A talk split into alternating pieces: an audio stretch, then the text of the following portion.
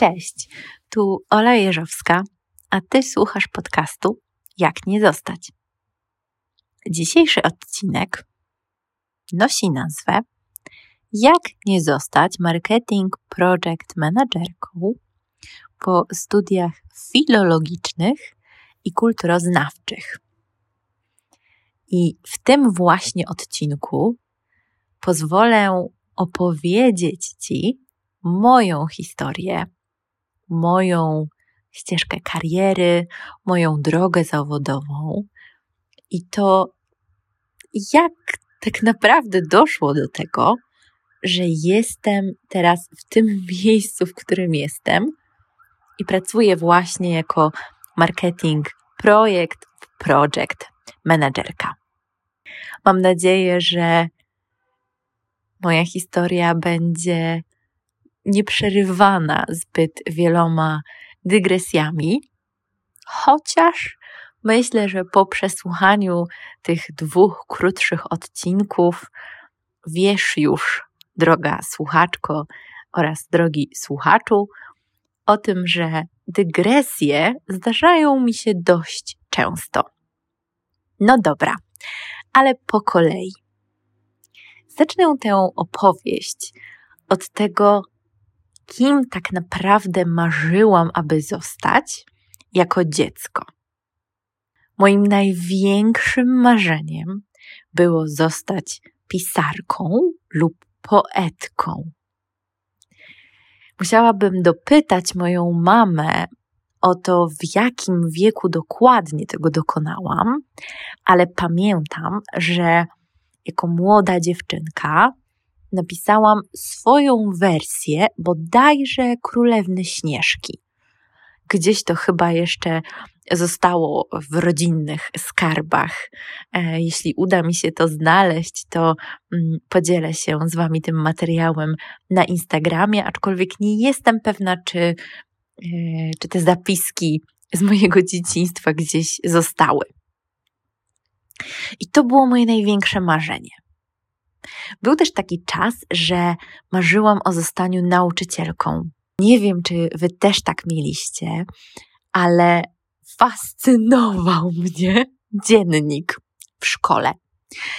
To jak nauczyciel, nauczycielka przychodzili na zajęcia i mieli ze sobą dziennik. Nie wiem dlaczego, ale ten przedmiot, ten rekwizyt wywoływał we mnie tak ogromną fascynację. I to, że ten nauczyciel, czy też nauczycielka miał, miała taką władzę y, nad nim, jak czarodziej nad swoją magiczną różdżką, że ten dziennik zawsze był przy, przy tej osobie. I nie wiem, jak to wyglądało u Was w szkole, ale pamiętam, że u nas był taki pokój nauczycieli, pewnie w każdej szkole tak jest.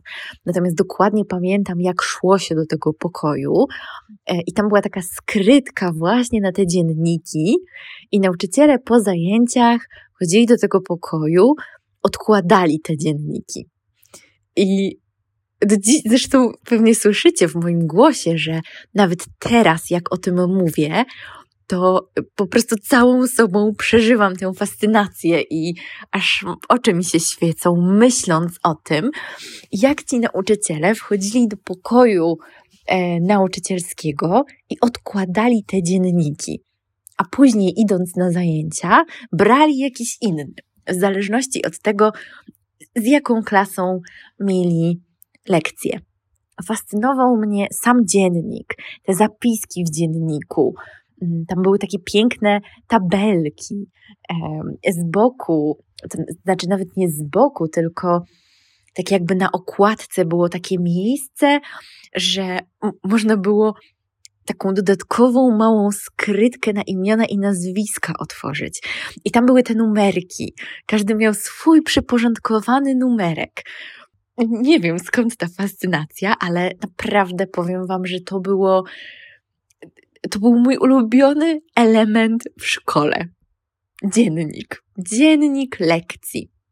Do tego stopnia, że kiedy bawiłam się jako dziecko, to ja miałam swoje dzienniki wymyślone nazwiska jakichś uczniów, wpisywałam im oceny, e, wpisywałam sobie tematy zajęć, pisałam jakieś uwagi.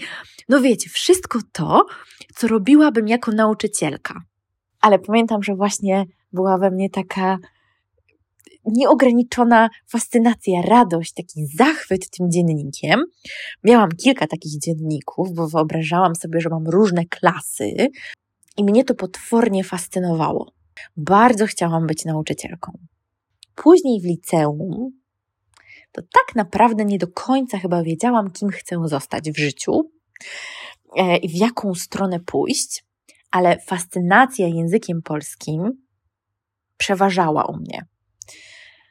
Chodziłam na fakultet z języka polskiego, pisałam wypracowania, pisałam wiersze. Ta fascynacja językiem polskim była na tyle silna, że moim marzeniem wtedy było pójść na studia z filologii polskiej. No ale wiecie, jak to jest. Zastanawiałam się, co po takiej filologii polskiej tak naprawdę można robić. Wydaje mi się, że dzisiaj mamy do tego inne podejście, ale y, jeszcze te 10, no może 10 z hakiem lat temu, trochę inaczej się do tego podchodziło. Do tego oczywiście rodzice, którzy mówili idź na studia prawnicze albo zostań lekarzem, lekarką. A ja nie chciałam. Fascynował mnie język polski i powtarzałam, że będę pisarką. Taką przyszłość dla siebie widziałam. Natomiast później z biegiem lat i e, w kolejnych latach e, życia licealnego mm, postanowiłam, że może jednak język angielski i niemiecki. To wtedy była taka moja zajawka. Zdawałam zresztą rozszerzoną maturę z języka niemieckiego. E, tutaj też ciekawa historia, jako jedyna w całej swojej szkole. Więc w trakcie tej matury w klasie znajdowałam się ja i jak dobrze pamiętam, to trzy nauczycielki. Nawet nie będę Wam opisywać, jaki to był poziom stresu, ale ogromny. Do dzisiaj go czuję. No i to było moje marzenie wtedy. Tak siebie widziałam, że pójdę właśnie na te studia filologiczne. Angielski albo niemiecki, albo polski, albo w ogóle angielski z niemieckim i może jeszcze coś z polskim. Taki miałam zarys w głowie. Zaraz po zdanych maturach ja koniecznie chciałam iść do pracy. Wiecie, marzyło mi się, żeby być już dorosłą. To było takie ekscytujące słowo dla mnie wtedy. Dorosła, pracująca, kobieta. Wtedy jeszcze dziewczynka tak naprawdę ale wydawało mi się, że już kobieta, że jak pójdę do pracy, będę mieć swoje pieniądze, będę zdobywać już doświadczenie, to to będzie takie przełomowe dla mnie, to będzie takie super. I tak się też stało, bo po zdanej maturze, po odebraniu wyników, poszłam do pracy, do telewizji lokalnej, w której pracowałam jako dziennikarka, prezenterka czekałam na rozpoczęcie studiów, czekałam na decyzję, gdzie zostanę przyjęta i tak dalej, i tak dalej. Ta praca była dla mnie o tyle ciekawa, że ja uważałam siebie wtedy za niezwykle nieśmiałą osobę. Nikt mi w to nie wierzył, zresztą do dzisiaj, jak mówię wśród swoich znajomych, że ja jestem nieśmiałą introwertyczką, to patrzą na mnie jak na wariatkę. Ale trochę tak jest. Chociaż ludzie mi w to nie wierzą. I ja się taka trochę czuję. Nieśmiała introwertyczka. I wtedy bardzo czułam tę nieśmiałość. Tylko ja wiem, ile kosztowało mnie zagadanie, odezwanie się jako pierwsza do nieznajomej osoby, na przykład. Więc ta praca, gdzie ja wychodziłam na miasto do ludzi z mikrofonem, z kolegą, który kamerował to i musiałam zagadać do tych ludzi, zadać im jakieś pytanie, nawiązać z nimi kontakt, uwierzcie mi, to był stres na poziomie 101%. Natomiast okazało się, że ta praca dużo mi uświadomiła w głowie, dużo mi poukładała. I ja wtedy postanowiłam, że bardzo nie chcę iść na studia dzienne. Ja chcę pracować. Ja chcę się uczyć, oczywiście, i mam potrzebę, żeby iść na studia, ale chcę iść na studia zaoczne i pracować w tym samym czasie. tak się też stało. Poszłam na studia filologiczne z filologii angielskiej, które wydawały mi się wtedy najbardziej odpowiednie, bo powiem trochę kolokwialnie, ale język angielski zawsze mnie jarał. Miałam w sobie taką lekkość do uczenia się go tak naprawdę. W sumie to nigdy się go nie uczyłam, tak żeby, wiecie, siedzieć, studiować, wkuwać te słówka. One jakoś same mi wpadały do głowy. Nie miałam problemu z akcentem. Świetnie się odnajdywałam, jakby i w tym języku, i w tym świecie. To nie było coś, co ja musiałam po nocach po prostu zakuwać, jak na przykład biologia. Biologia spędzała mi sens powiek, ale angielski przychodził mi z lekkością, z łatwością, sprawiało mi to radość. Więc poszłam na studia filologiczne, a w tym samym czasie zaczęłam pracować jako nauczycielka języka angielskiego i uczyłam bardzo małe dzieci. Naprawdę, takie maluszki. Wtedy wydawało mi się, że to jest szaleństwo, że skoro te dzieci nie mówią po polsku, to jak one, przepraszam, mają nauczyć się mówić po angielsku?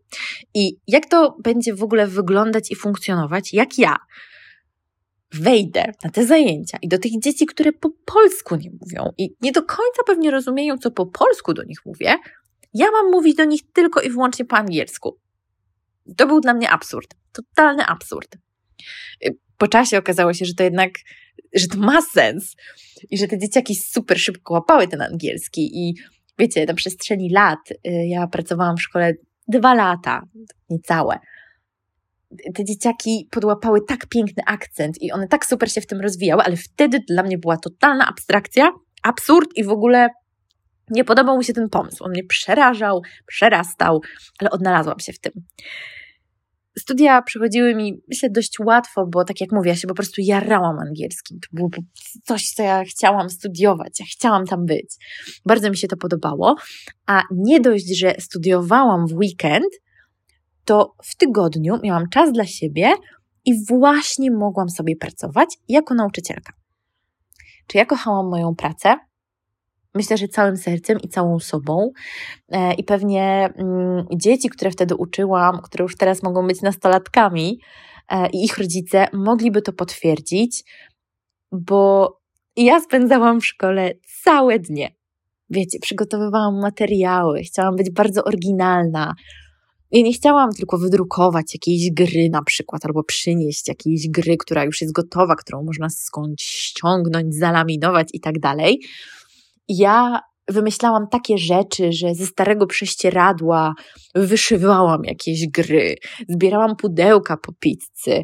Nie powiem Wam dokładnie, co z nimi robiłam, ale po prostu kombinowałam takie rzeczy, bo wiedziałam, że dzieci na co dzień mają mnóstwo zabawek, mają tablety. Mm, to była szkoła prywatna, więc tym dzieciom nie brakowało niczego. I chciałam je zainteresować, rozbudzić w nich ciekawość, pokazać im, że u mnie na zajęciach jest inaczej, jest ciekawiej, że one po prostu przyjdą i otworzą oczy na to, jak super można się bawić, na przykład rolką po papierze. Oczywiście wiecie, no w dosłownym e, sensie, to nie jest tak, że przynosiłam zwykłą rolkę po papierze i mówiłam, ok, let's play now. To nie tak. Ja wymyślałam różne rzeczy z tych rolek. Miałam takie magiczne pudło, które w ogóle wspólnie z moją mamą oprzyłyśmy materiałem, e, koronkami. No wiecie, cudawianki. Naprawdę stawałam na palcach, na głowie, na rękach, żeby dzieciaki wychodziły z moich zajęć zafascynowane, zakochane językiem tak bardzo jak ja. No i ta moja przygoda trwała właśnie około dwóch lat. Ja oddałam całe moje serce dzieciom. Kochałam je niezmiernie. Zresztą powiem Wam, że jak o tym teraz mówię, to aż czuję, że kręci mi się łza w oku, e, bo to był naprawdę magiczny czas w moim życiu i nigdy nie miałam tak wdzięcznej publiczności jak moi uczniowie. Tak szczerej publiczności, tak ciepłej, tak prawdziwej. Dzieci są niesamowite i czasami potrafiły powiedzieć coś y, zupełnie nietaktownego. Kiedyś na przykład jedna z dziewczynek w trakcie zajęć, które prowadziłam z rodzicami, bo to była taka lekcja pokazowa po zakończonym semestrze, yy, powiedziała mi, że kurczę, ciociu, ty masz takie włosy na rękach jak mój tata. Czy wy jesteście rodziną? No słuchajcie, wyobraźcie sobie yy, ten śmiech rodziców, śmiech dzieci, moją totalną konsternację. Ja w ogóle nie wiedziałam, jak zareagować w tamtej sytuacji, ale pamiętam to do dzisiaj. Zresztą dużo takich tekstów właśnie od dzieci usłyszałam, które pamiętam do dziś. I one wywołują taką radość i takie ciepło w moim sercu, że naprawdę momenty, niezwykłe momenty, fantastycznie je wspominam. Natomiast doszłam do takiego momentu, w którym czułam, że potrzebuję chyba przerwy od dzieci, mimo wszystko. E, wiecie, jak się angażujecie na 100%, cały czas na pełnych obrotach, to w pewnym momencie potrzeba tego odpoczynku.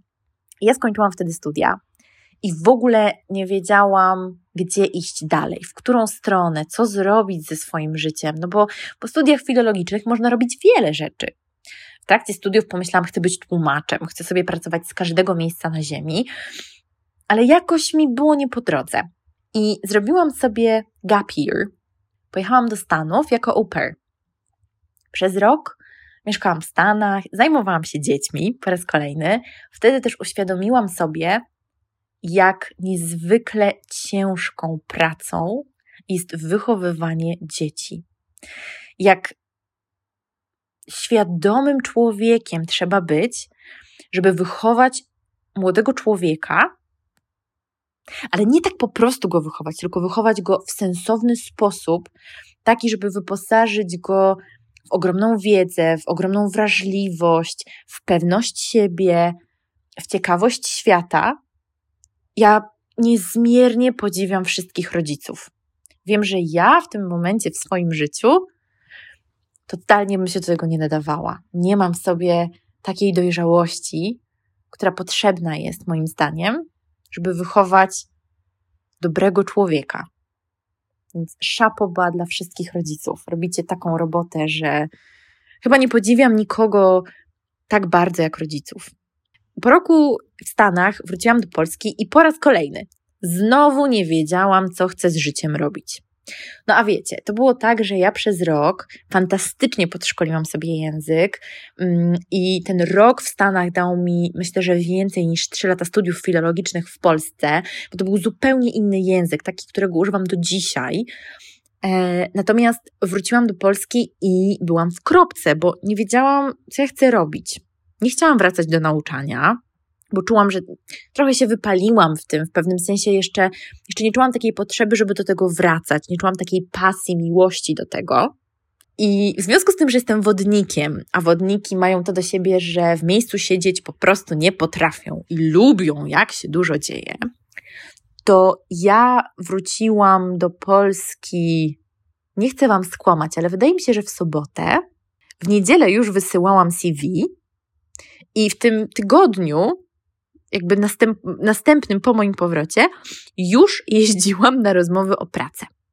I wtedy pojechałam na rozmowę o pracę do agencji eventowej, która zajmowała się konferencjami takimi w tematyce medycznej. Żeby była jasność, miałam zero doświadczenia w tym temacie. W ogóle nie wiedziałam, z czym to się je, ale pamiętam, że pojechałam na tę rozmowę, pojechał ze mną mój ukochany tata, który mnie tam zabrał. Oboje byliśmy trochę przerażeni miejscem, bo pamiętam, że obok było takie studio tatuażu, yy, bardzo specyficzne naklejki tam były na tych drzwiach w takiej wielkiej kamienicy, pięknej starej kamienicy przy placu Unii Lubelskiej. Poszłam na tę rozmowę, bardzo pewna siebie, wiecie, tak na zewnątrz, na zewnątrz. W środku to niekoniecznie. Nie do końca w ogóle wiedziałam, co ja mówię. Ale poszłam na, te, na tę rozmowę, pewna siebie i słuchajcie, dostałam. Dostałam tę pracę. Y, nie wiem, jak to się stało. Miałam chyba więcej szczęścia wtedy niż rozumu, ale dostałam tę pracę i zaczęłam pracować właśnie jako no, taki specjalista do spraw eventów. Raczej młodszy specjalista, bo tak jak mówię, ja zero pojęcia o tym miałam, ale bardzo mi się to podobało. Ogarnianie eventów, dogadywanie się z hotelem, organizacja tego, sprawdzanie, masa stresu, szczególnie dla osoby, która wcześniej tego nie robiła, która jest nowa, która wiecie, próbuje się odnaleźć, raz, że w pracy, raz, że z powrotem w kraju tak naprawdę. Pierwszy raz wtedy zamieszkałam sama, mieszkałam zupełnie sama, e, więc wiecie, dużo odpowiedzialności, dużo obowiązków, no dorosłość. Chciałam być dorosła, to mam. Przez trzy miesiące byłam na okresie próbnym i zajmowałam się tymi eventami, a po trzech miesiącach zapytano mnie, czy chcę zostać w tym zespole, czy może chciałabym przejść do zespołu marketingu. I jak ja usłyszałam marketing, to zapaliły mi się po prostu jakieś światełka w oczach i pomyślałam sobie: O, marketing! Chcę pracować w marketingu. Nie wiem w sumie dlaczego. E, wydaje mi się, że przez to, że na studiach filologicznych ja miałam dość specyficzny taki biznesowy profil, poszłam właśnie na zajęcia z marketingu i nasz wykładowca tak mnie tym zainspirował, zafascynował, zaciekawił. No ale wiecie, co można przekazać w trakcie kilkugodzinnych zajęć, tak? O marketingu można mówić latami, a co dopiero w trakcie tych kilkugodzinnych zajęć. Ale dostałam taką zajawkę, zaciekawiłam się i pomyślałam sobie, kurczę, ten marketing to może właśnie dla mnie, bo całkiem nieźle idzie mi pisanie, jestem kreatywna, ogarniam angielski, to się przyda. No, why not? Czemu by nie spróbować? No i poszłam do tego działu marketingu. Dużo się wtedy nauczyłam. I chyba wtedy pierwszy raz poczułam, że to jest moja ścieżka. Że są rzeczy, których nie lubię. I na przykład analiza danych. Uuu, ciężko w marketingu bez tego, ale nie jest to moja ulubiona czynność. Natomiast ten rok w tej agencji, bo pracowałam tam rok, był dla mnie bardzo ważny, bardzo przełomowy i on mnie w pewnym sensie ukształtował już na moją dalszą ścieżkę kariery. Ja wtedy wiedziałam, że chcę pracować w marketingu, że ja to lubię, to mi się podoba, to w ogóle totalnie ze mną rezonuje, że ja w tym chcę działać. Odeszłam po roku z tej agencji ze względu na to, że chciałam wrócić na studia. I wróciłam na studia magisterskie, ale studia zaoczne. A eventy, które przygotowywaliśmy, czasami odbywały się właśnie również w weekend, więc ja, wiecie, miałam trochę związane ręce. No, to jeszcze nie był czas studiów e, online'owych. Na zajęcia trzeba było przyjeżdżać. Mi to bardzo utrudniało życie, w związku z czym doszłam do wniosku, że muszę znaleźć taką pracę, która po prostu będzie od poniedziałku do piątku, a w weekendy będę miała czas na swoje studia. Studia w ogóle kulturoznawcze, żeby było zabawniej, doszłam do wniosku, że nie chcę kończyć studiów magisterskich z filologii, bo tak jak wcześniej wspomniałam, ten rok w Stanach dał mi tak wiele, że nie chcę wracać na studia. Niepotrzebny mi już jest ten papierek, ale bardzo chciałabym mieć studia magisterskie. I to kulturoznawstwo gdzieś wpadło mi, yy, chyba reklama SWPS-u mi się pokazała. Darzę tę uczelnię ogromnym szacunkiem, ogromną miłością, bo kończyłam tam studia filologiczne, więc pomyślałam, no dobra, to, to niech będzie kulturoznawstwo. Trochę się wiąże z tym językiem polskim, chociaż nie do końca, ale tak sobie wtedy myślałam. Studia nazywały się menadżer, agent, producent, jak dobrze pamiętam, ta specjalizacja, więc to też mnie urzekło, że to by mi się przydało właśnie w tej mojej pracy takiej marketingowo-kreatywnej, że to wszystko będzie powiązane. Czy było? Z perspektywy czasu mogę powiedzieć, że chyba nie do końca. Yy, niewiele te studia wniosły do mojego marketingowego świata raczej szkolenia, które później robiłam, raczej te studia, w trakcie których jestem teraz podyplomowe z nowoczesnej komunikacji marketingowej. Tamte kulturoznawcze były ciekawe, ale to nie do końca było to, czego ja oczekiwałam. Niesamowita przygoda, poznałam fantastycznych przyjaciół. Mam nadzieję, że uda mi się niektórych z nich zaprosić tutaj do podcastu. mówię o tym teraz głośno, tak żeby słuchacze i słuchaczki mogli usłyszeć, żeby też, wiecie, wywrzeć taką presję na nich, bo oni doskonale wiedzą, o kim mówię, jak tego odsłuchują, żeby się zgodzili jednak przyjść i opowiedzieć o swojej drodze, bo ich droga też jest bardzo ciekawa i kręta. W trakcie tych studiów poszłam do pracy w kancelarii prawniczej w dziale marketingowym. To było ciekawe doświadczenie, ale czegoś mi tam brakowało. Miałam wrażenie, że to nie jest taki marketing, który ja chcę robić. Nie ma tam przestrzeni na moją kreatywność. I to jest w 100% okej, okay, no bo wiecie, w kancelarii prawniczej, czy w, na przykład w firmie farmaceutycznej, w której nigdy nie pracowałam, ale konferencje dla firm farmaceutycznych, to są takie branże, w których no jednak trzeba się trzymać pewnych ram. No i ja czułam, że mi tam jest nie po drodze. W związku z czym po raz kolejny zmieniłam pracę. Myślę, że jak słuchają tego jacyś rekruterzy, to myślą sobie: O Boże, właśnie takich ludzi nie chcemy zatrudniać. Tej pani to byśmy nie zatrudnili, bo non-stop zmienia pracę i non-stop wybrzydza. Ale wiecie, co wam powiem? Wybrzydzajcie. Wybrzydzajcie.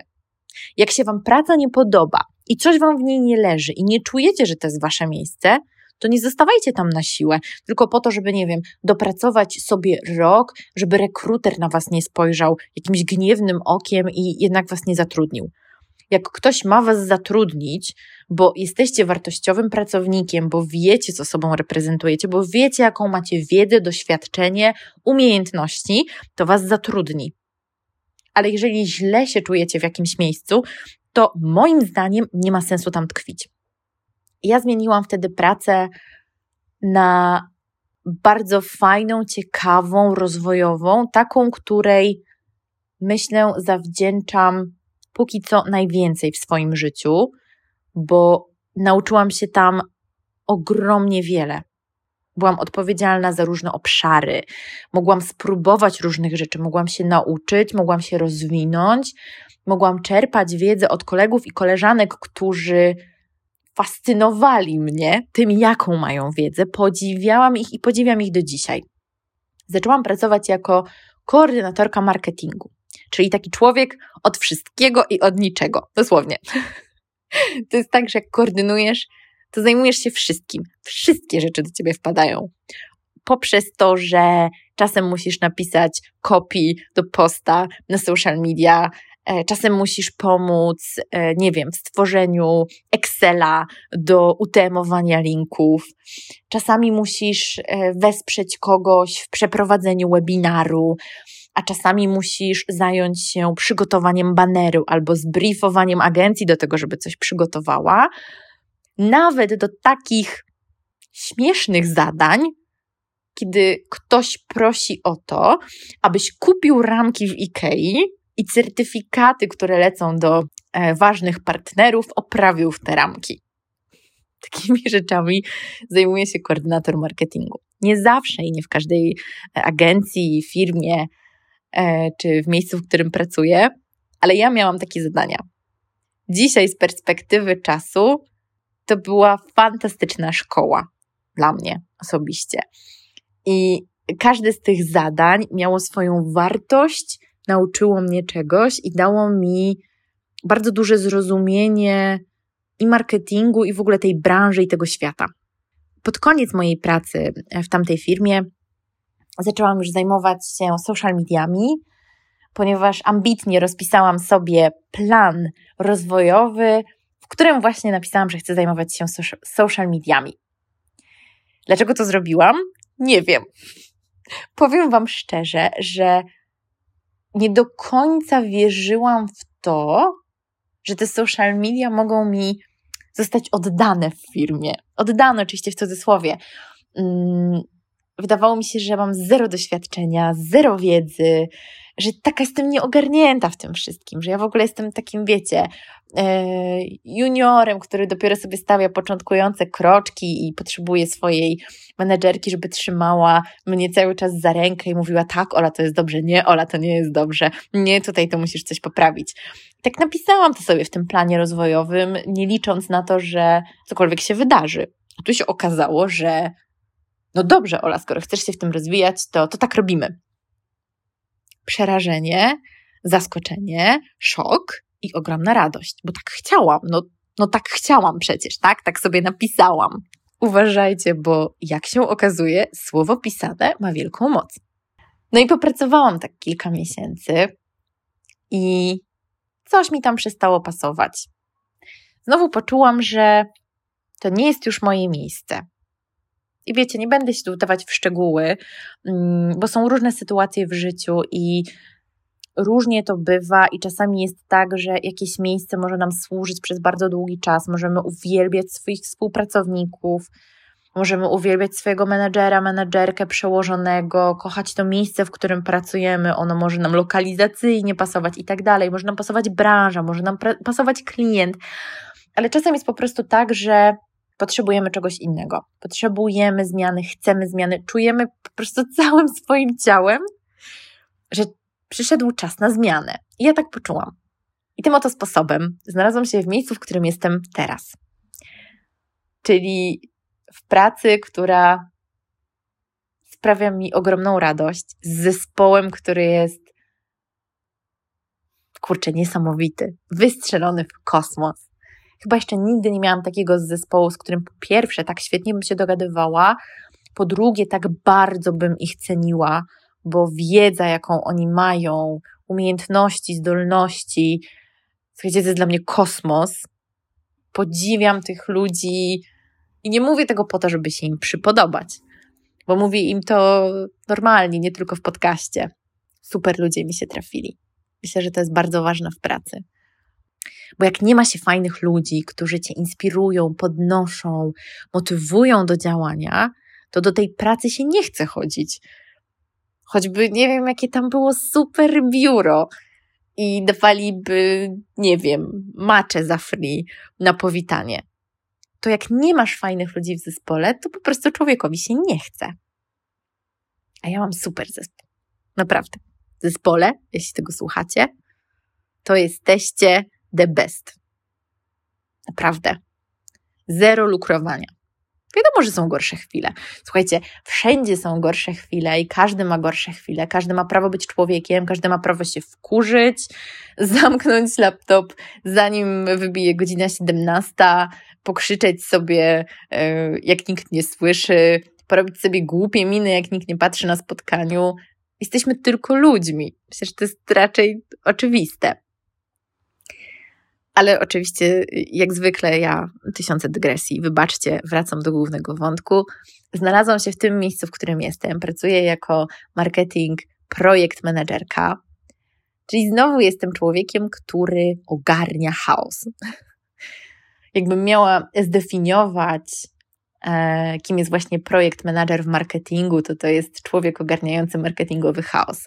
Czyli człowiek, który ma ogólną, taką parasolową wiedzę na temat marketingu, ale jest też w stanie wskoczyć i czasem zastąpić jakiegoś specjalisty, jeśli jest taka potrzeba.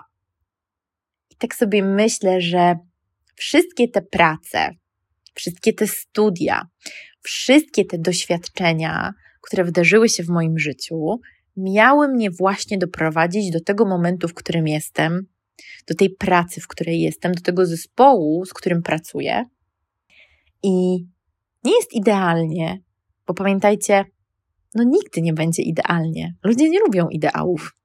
Tak sobie czasem w głowie idealizujemy, ale to jest niemożliwe. Nie da się robić wszystkiego cały czas na 100%, bo po prostu nasze ciało, nasz organizm odmówi. Trzeba się nauczyć, że good enough is enough. Po prostu wystarczająco dobrze też jest ok. I mi jest nawet niewystarczająco dobrze. Mi jest po prostu dobrze. Robimy ciekawe projekty, możemy faktycznie wyrażać siebie, pokazywać swoją kreatywność.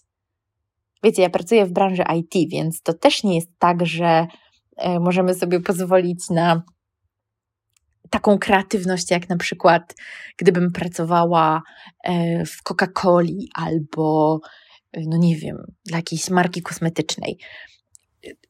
Trzeba jakby zdawać sobie sprawę z tych ram, w których możemy e, operować i, i, i co można zrobić, a czego nie można zrobić.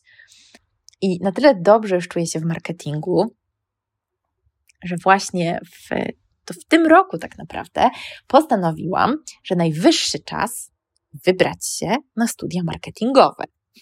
Po tylu latach pracy w marketingu wypadałoby jakoś sobie tę wiedzę zdobytą poprzez doświadczenie, bo nie na studiach, poukładać.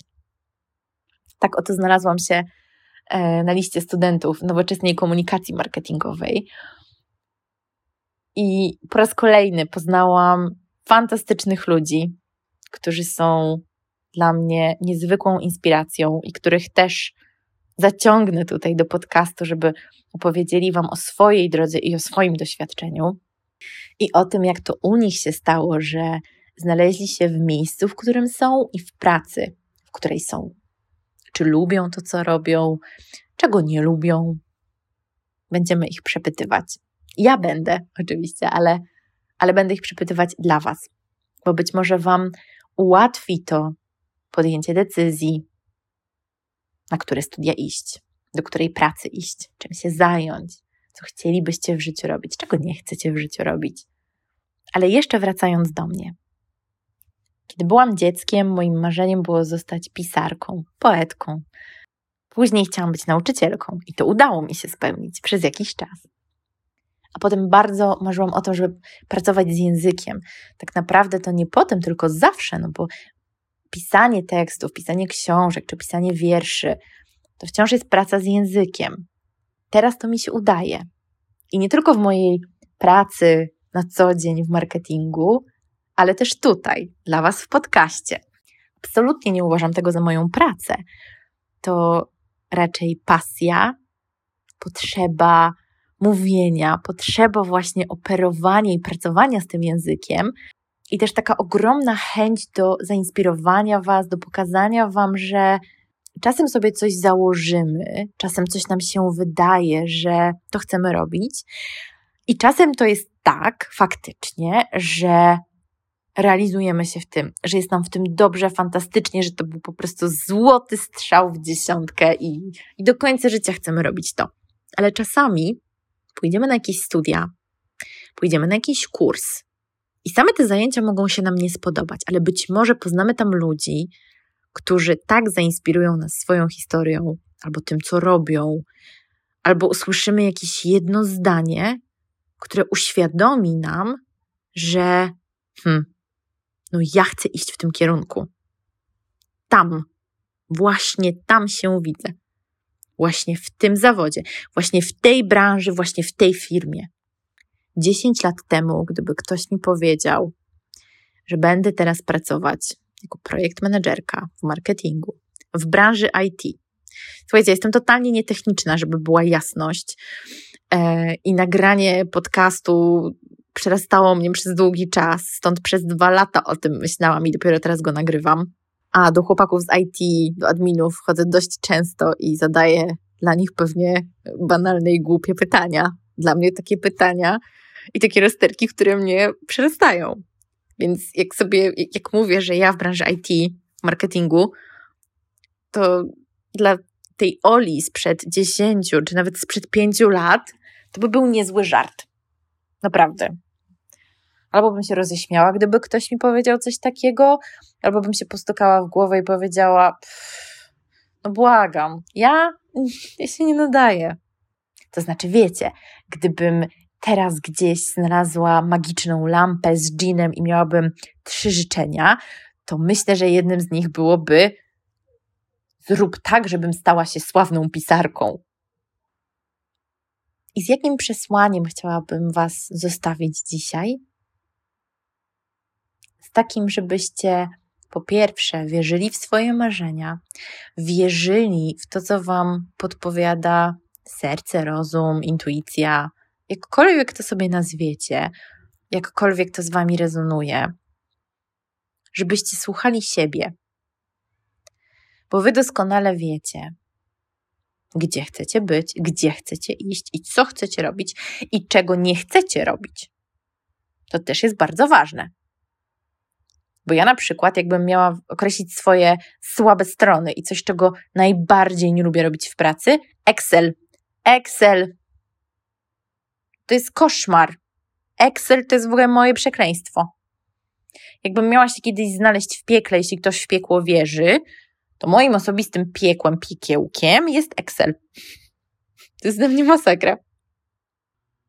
Podjęcie decyzji w jakiej branży chcecie pracować, co chcecie robić, jaki chcecie mieć zawód, czasami może być ciężkie, czasami może być przytłaczające, czasami może się Wam wydawać, że jeżeli pójdziecie na konkretne studia, to już do końca życia musicie pracować w zawodzie związanym z tymi studiami.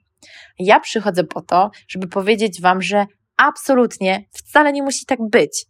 Że możecie zmieniać pracę, możecie się przebranżawiać, możecie próbować, szukać swojego miejsca. Dopóki nie będziecie w takim momencie, że będziecie naprawdę czuć, że lubicie to, co robicie. I nie, nie będę Wam mówić, że praca ma być Waszą pasją, to wtedy nie przepracujecie ani jednego dnia, bla, bla, bla, bla, bla. Okej, okay, jeżeli ktoś w to wierzy, to super. Nie neguję tego. Ale praca nie musi być Waszą pasją. Natomiast musicie ją lubić, bo jak jej nie lubicie i na myśl o tym, że w poniedziałek macie iść do pracy, dostajecie skrętu kiszek, no to coś tam nie gra. I ta praca nie jest dla Was najprawdopodobniej. No chyba, że jesteście masochistami i lubicie takie historie, no to wiecie, ja nie oceniam. Ale wydaje mi się, że jednak wypadałoby trochę lubić swoją pracę. Ja swoją lubię i polecam Wam lubienie swojej pracy i robienie tego, co lubicie.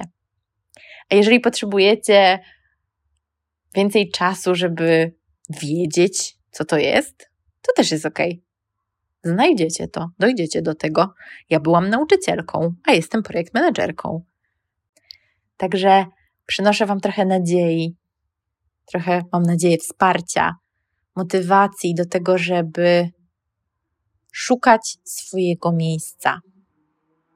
Zmieniajcie pracę tyle razy. Szukajcie takiej pracy i takiego miejsca, w którym dobrze się czujecie. Dziękuję Wam za wysłuchanie mojej historii, mojej historii życia, tak naprawdę. Jest mi niezmiernie miło, że zechcieliście dotrwać ze mną do końca odcinka. Mam nadzieję, że przyniosło Wam to jakąś wartość. Tymczasem trzymajcie się ciepło i do usłyszenia.